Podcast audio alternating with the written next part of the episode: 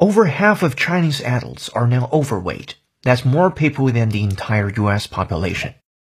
As China grows richer, the waistlines of adults in the country are also expanding.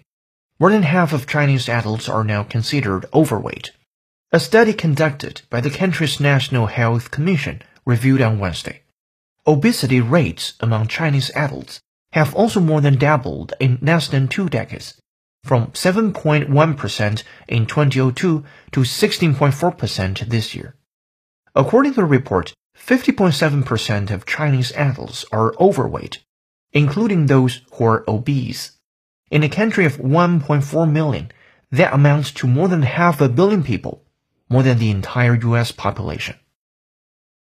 As portion sizes at many restaurants grow larger, so do our waistlines. As portion sizes at many restaurants grow larger, so do our waistlines. A growing number of people are overweight or obese, particularly in urban areas worldwide, including developing countries.